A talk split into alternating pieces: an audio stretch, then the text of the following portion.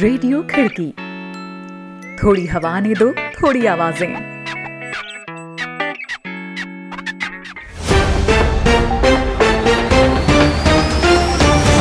आज है 10 मार्च दिन बुधवार। खिड़की इंटरनेशनल बुलेटिन में अभिवादन स्वीकार करें शादाब हसन खान का।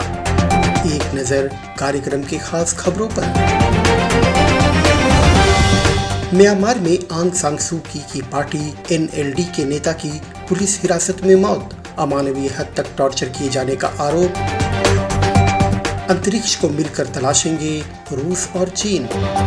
किसान आंदोलन पर ब्रिटिश संसद में चर्चा होने के बाद उच्चायुक्त को भारत ने किया तलब। रहेंगी दुनिया भर की और भी अहम खबरें तो बने रहे बुलेटिन में शादाब हसन खान के साथ।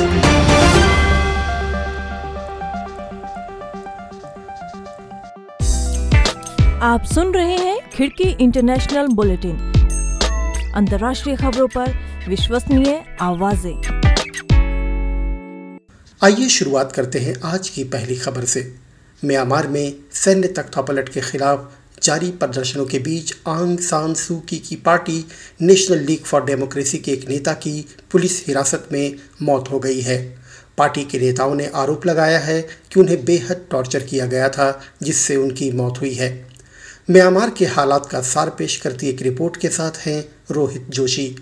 म्यांमार में चल रही अस्थिरता के बीच आंग सान सूकी की party, National League for Democracy के एक वरिष्ठ नेता जाओ म्यात लिन की मंगलवार को पुलिस हिरासत में मौत हो गई है। आरोप लगाए जा रहे हैं कि उन्हें बेहद टॉर्चर किया गया था। म्यांमार में सैन्य तख्ता पलट के ज़रिए भंग कर दी गई संसद के उच्च सदन के एक सदस्य, बा म्यो थेन ने बताया कि जाओ म्यात लिन लगातार तख्ता पलट के खिलाफ विरोध प्रदर्शनों में शामिल थे। उन्हें रंगून शहर से सोमवार को दोपहर के समय पुलिस हिरासत में लिया गया था। थेन ने बताया है कि पिछले दो दिनों में एनएलडी के दो नेताओं की इस तरह मौत हुई है। Assistance Association for Political Prisoners ने कहा है कि सैन्य तख्ता पलट के बाद से अब तक कुल 60 प्रदर्शनकारियों की मौत हो गई है और 1800 से अधिक लोगों को पुलिस हिरासत में लिया गया है। इधर म्यांमार के हालात का कवरेज कर रहे दर्जनों पत्रकारों और मीडिया संस्थानों पर भी सैन्य सरकार का दमन जारी है। सैन्य सरकार ने पाँच मीडिया संस्थानों पर प्रदर्शनों की कवरेज को लेकर बैन लगा दिया है और उनके लाइसेंस जब्त कर लिए हैं, जबकि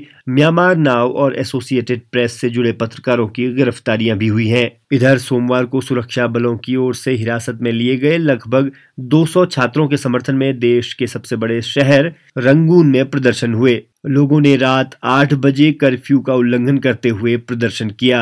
आप रिपोर्ट सुन रहे थे रोहित जोशी से। यह कार्यक्रम आप खिड़की डॉट कॉम के साथ ही खिड़की के यूट्यूब चैनल, फेसबुक पेज और व्हाट्सएप ग्रुप में भी सुन रहे हैं। और मैं हूँ शादाब हसन खान। रुख अगली खबर का। चीन और रूस ने ऐलान किया है कि वे दोनों आगे से मिलकर अंतरिक्ष मिशन के लिए काम करेंगे। दोनों देशों ने एक ऐसी मिलीजुली योजना के बारे में बताया है, जिसके तहत चंद्रमा के सतह और उसके नज़दीक कक्षा में स्पेस स्टेशन बनाया जाना है। माना जा रहा है कि इसके ज़रिए रूस अंतरिक्ष विज्ञान में सोवियत युग वाली अपनी अग्रणी भूमिका को वापस पाना चाहता है। वहीं चीन भी इस क्षेत्र में अपने पैर और मजबूती से जमाने की कोशिश में है। एक समय अंतरिक्ष यात्रा में रूस अव्वल था, जब उसने पहली बार किसी इंसान को स्पेस में भेजा था। बाद में आर्थिक तौर पर कमज़ोर हो जाने से उसकी स्थिति कमज़ोर पड़ती गई। बाद के वर्षों में चीन और अमेरिका का बोलबाला हो गया।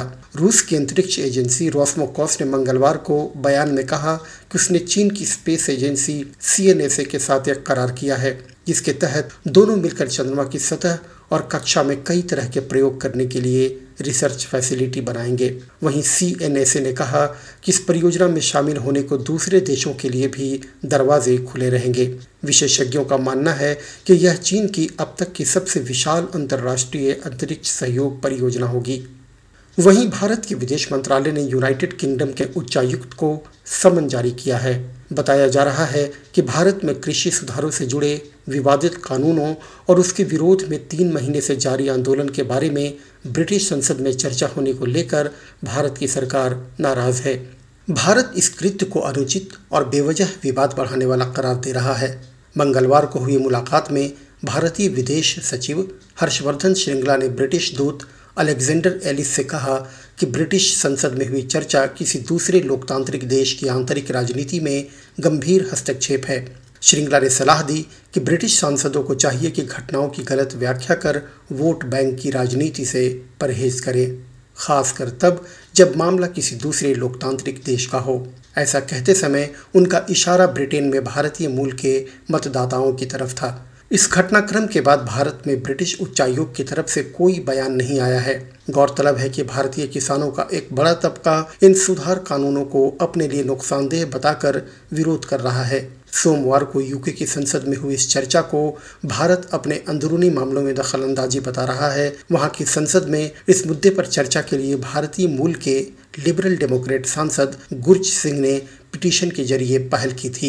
इसमें उन्होंने भारत की सरकार से भारतीय किसानों की सुरक्षा सुनिश्चित करने और प्रेस की आज़ादी बरकरार रखने की बात उठाई थी। उनकी इस पहल को ऑनलाइन तकरीबन एक लाख लोगों के दस्तखत से समर्थन मिला था। अगली खबर, इंटरनेशनल लॉ और जेनोसाइड और वार क्राइम्स पर 50 से अधिक विशेषज्ञों की ओर से पेश एक रिपोर्ट में दावा किया गया है कि चीनी सरकार शिनजियांग प्रांत में वीगर मुस्लिमों को काफ़ी समय से प्रताड़ित करती आ रही है। पुरुषों के अलावा महिलाओं को भी तरह तरह की यातनाएँ दी जाती हैं। दावा किया गया है कि चीन ने वीगरों के साथ यूनाइटेड नेशन जेनोसाइड कन्वेंशन के सभी प्रावधानों का उल्लंघन किया है। वॉशिंगटन स्थित think tank New Lines Institute for Strategy and Policy की तरफ़ से मंगलवार को जारी रिपोर्ट को लिखने वालों में से एक अजीम इब्राहिम ने कहा कि चीन के खिलाफ नरसंहार के आरोप का समर्थन करने के लिए काफ़ी सबूत हैं। हालाँकि दूसरी तरफ़, वीगर मुस्लिमों के खिलाफ हो रहे अत्याचारों के आरोपों से चीन लगातार इनकार करता रहा है। बीजिंग कहता रहा है कि वह इन लोगों को उनके अधिकारों से वंचित नहीं रख रहा, बल्कि उनके साथ ऐसा इसलिए किया जा रहा है ताकि उन्हें धार्मिक कट्टरता और आतंकवाद से बचाया जा सके। चीनी अधिकारियों ने नज़रबंदी शिविरों को व्यावसायिक प्रशिक्षण केंद्रों के रूप में बताया है, जो गरीबी उन्मूलन अभियान का हिस्सा है। इस रिपोर्ट के निष्कर्ष काफ़ी हद तक 2018 में जारी अमेरिकी स्टेट डिपार्टमेंट के आकलन के अनुसार ही हैं। रिपोर्ट में अनुमान लगाया गया है कि साल 2014 से सिंजियांग में बनाई गई फैसिलिटीज़ में 10 से 20 लाख लोग कैद हैं। इन कैंप्स में यौन उत्पीड़न, जबरन नसबंदी, जिस्मानी यातना, ब्रेन वॉशिंग और अज्ञात लोगों की मौत के बारे में भी जानकारी दी गई है। अब चलते चलते एक और खबर पर नज़र। युगांडा के विपक्षी नेता बोबी वाइन ने बीते चुनाव में धांधली का आरोप लगाते हुए शांतिपूर्ण प्रदर्शनों की घोषणा की है। इन विवादित चुनावों में उनके विरोधी नेता युवेरी मुसेविने की जीत की घोषणा की गई थी। युवेरी मुसेविनी 1986 के बाद से युगांडा की सत्ता पर काबिज हैं। बोबी वाइन का कहना है कि उनके पास हर एक पोलिंग स्टेशन के दस्तावेज़ मौजूद हैं, जिनके मुताबिक उन्हें चौवन प्रतिशत वोट मिले हैं। गायकी से राजनीति में आए बॉबी वाइन ने अपनी पार्टी नेशनल यूनिटी प्लेटफॉर्म के हेडक्वार्टर्स में पत्रकारों से बात करते हुए कहा, मैं आपसे अपील करता हूँ कि आप शांतिपूर्ण और अहिंसक तरीके से इस सत्ता के खिलाफ गोलबंद हों, जिसने हमारे अधिकारों का दमन किया है। तो दोस्तों, आज के बुलेटिन में इतना ही। ये बुलेटिन आपको कैसा लगा, इस बारे में ज़रूर कमेंट करें। आप जिस भी प्लेटफॉर्म पर खिड़की को सुन रहे हैं, लाइक और शेयर करना ना भूलें। खिड़की के यूट्यूब चैनल को भी सब्सक्राइब करें और बेल आइकन टैप कर लें, ताकि हर अपडेट आपको मिलती रहे। अभी के लिए शादाब को दीजिए इजाज़त। कल फिर होगी मुलाकात। आप जहाँ चाहें हमें सुन सकते हैं। खिड़की डॉट कॉम के साथ ही खिड़की के यूट्यूब चैनल और फेसबुक पेज पर भी। नमस्कार।